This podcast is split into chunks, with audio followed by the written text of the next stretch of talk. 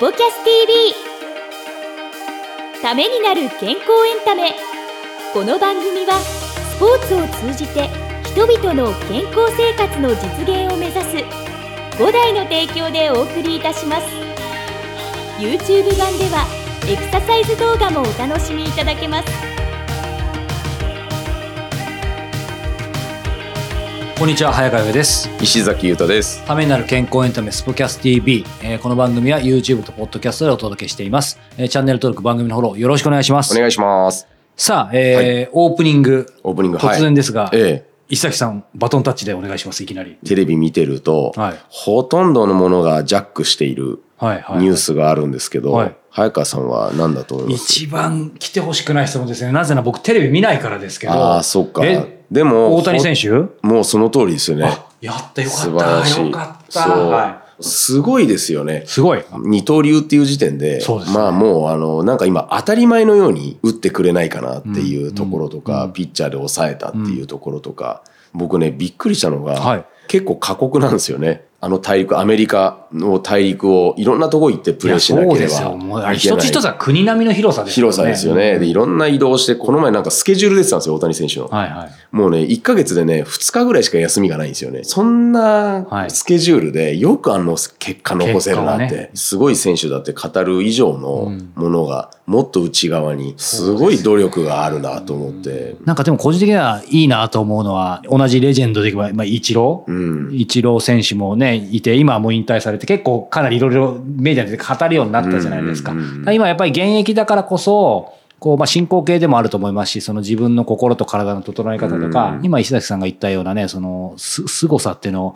まあ、まだまだもちろん現役活躍していただきたいですけど、まあ、いつかは、また明かせることとかもあるんでしょうね。そうでしょうね。個人的には聞きたいなと思いつつ、でもまずは今、彼の活躍を見ないとですね。いや、本当そうですね。はい、僕もテレビ見るようにします。もうぜひぜひ、はい、インターネットでも構いません、はい、そうですね、えー、はい。はい。ということで、えー、今回からはですね、はい、新しいコーチということで、はい、えー、船橋の、うん、えー、井出洋平コーチということでですね、はい、お話を前後編伺っていますので、でね、まあ、石崎さんとのね、掛け合いも楽しんでいただき、ね、どういう掛け合いしましたかね。はい。楽しみいただけたらと思います。はい。それでは前編をどうぞ。どうぞ。さあ、今回はですね、はい、古代船橋支店のチーフ、コーチ、井出洋平さんをお迎えしています。はい。よろしくお願いします。よろしくお願いします。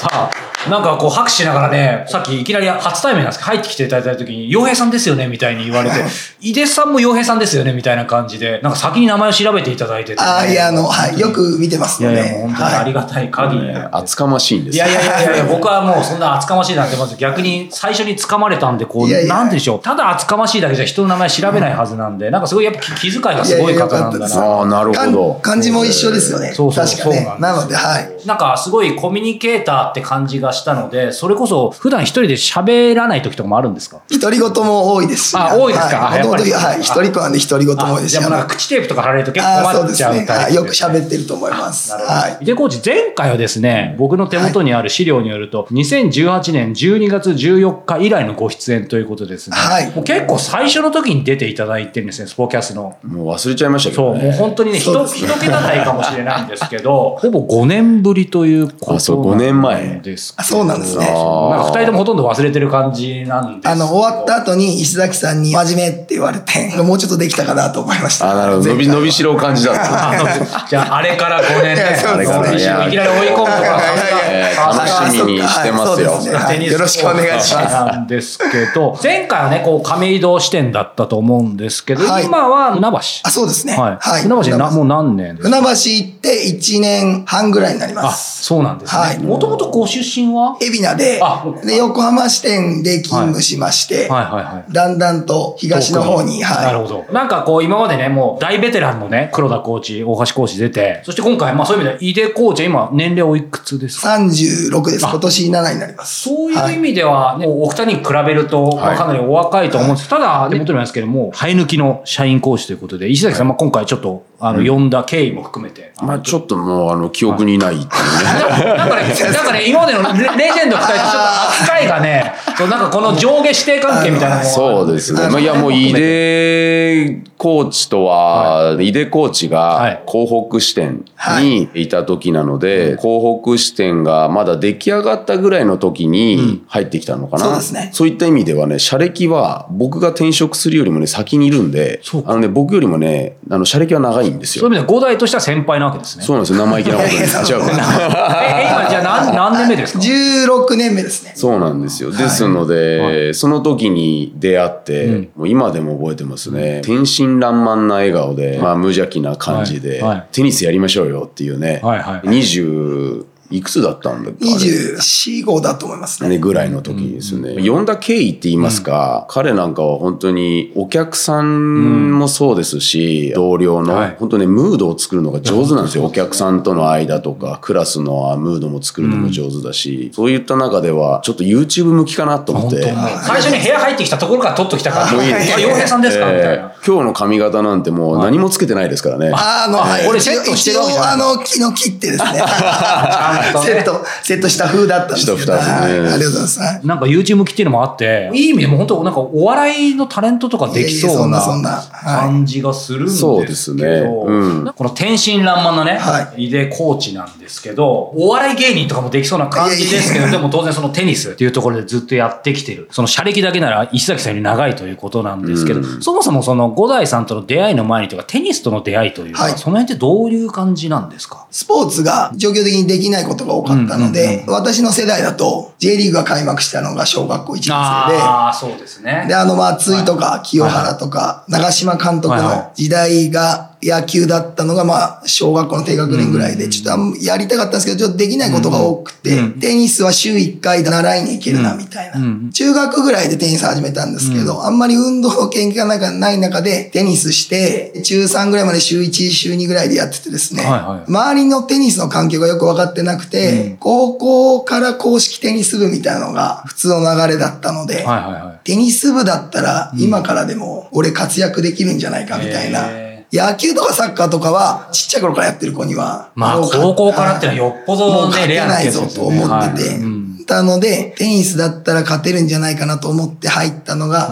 まあ始まりだったんですけど。うんうん、まあそこからね、まあもちろんコーチになる人いたり、はい、まあプロになる人いたり、仕事は別にとか、うん、まあいろんな方いると思うんですけど、まあむしろその数でいけばやっぱり仕事は別にっていう方の方が圧倒的に多いと思うんです。それがここまで来た経緯っていうのはどういう経緯で五代さんに来たんですかね？テニスコーチになることが上手くなる手段だと思ったんですよね。なるほど。自分が。高校から始めたんですけど、あの全然上手くならずに、しかも他の運動部の経験がある人に、どんどん追い抜かれててですね、神奈川県出身なんですけど、はい、神奈川がその頃、あの、最強の時代ですね。高3の時に、高校1年生で杉田雄一プロが入ってきて、うん、全国制覇して、これで上手くなり続けるのは、どうすればいいんだろうと思った時に、まあ自分がコーチとして教える立場になりながら自分も上手くなれるんじゃないかと思って、選んでですね。そんな時にその専門学校も行ったりしたんですけど、はい、あの、テニスを学べる専門学校そうですね。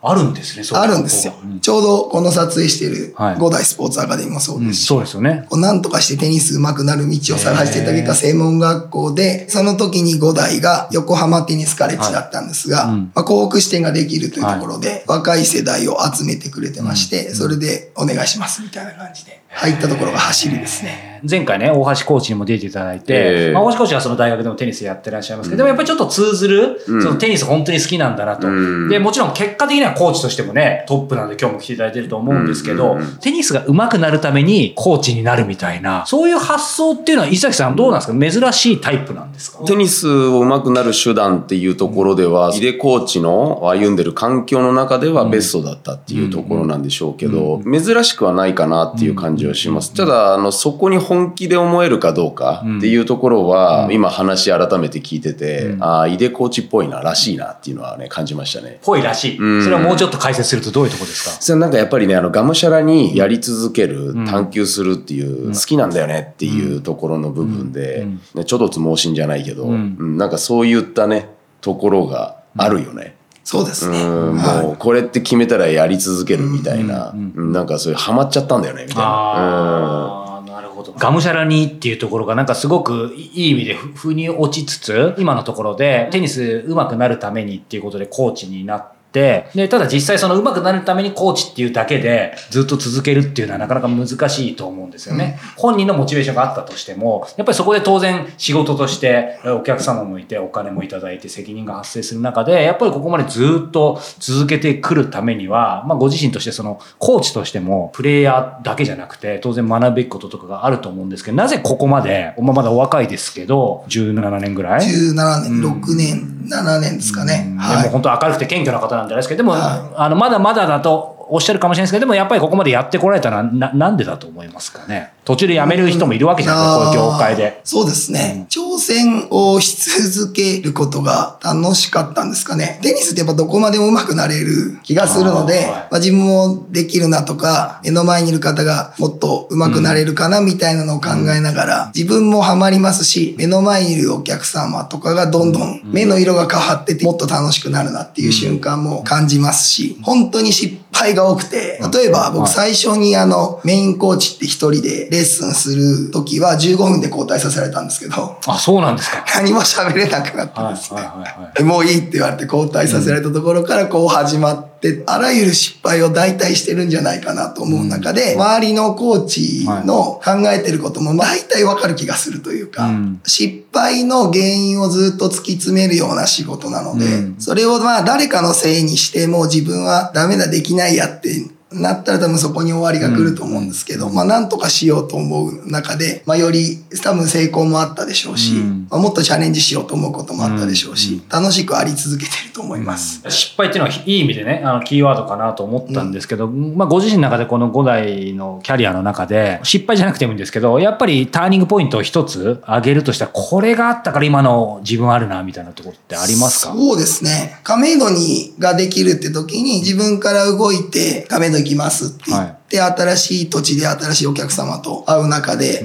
過ごしていったところがやっぱターニングポイントになったのかなと思いますね。まあ今までこの番組やらせていただいてても皆さんおっしゃるなんか横のつながりというかまあコーチ同士とかみんな仲いいですよね。そうですね、うん、テニスが大好きな人たちが集まっている、うん、テニスをどうしたらもっと面白くできるかっていう、はいはい、テニスのね僕はねクリエイティブ集団っていうんですけどうちのことは。はいはいはい、本当にそこに、うん、あのいつも四六時中そんなことを考えてやっている人たちがいる会社なんですよね、この辺がすごくユニークだなと思うんですけどその中でも17年ってありますけど、はい、もう17年ってキャリアあると例えば転職したりとかいろんな人もいると思うんですけど、なぜ続けてるんでしょう ?17 年。そうですね。かっこいいことだけ言わなくてもいい。ああ、もちろんいいことも含めて。全然恩返ししきってないので、もらった分をいろんな人に還元してないな、あれもできるな、これもできるなと思いながら、あんまりやりきったなみたいなのがないので、多分転職っていう選択にならないんだろうなと思うんですけど、まあ、自分が育ててもらってできることがあるな、他の新しく入るようなスタッフにもできるようなことがあるなと思って、それを考え続けてる毎日ですね。さあ、エンディングのお時間ですが、井出コーチ。はい。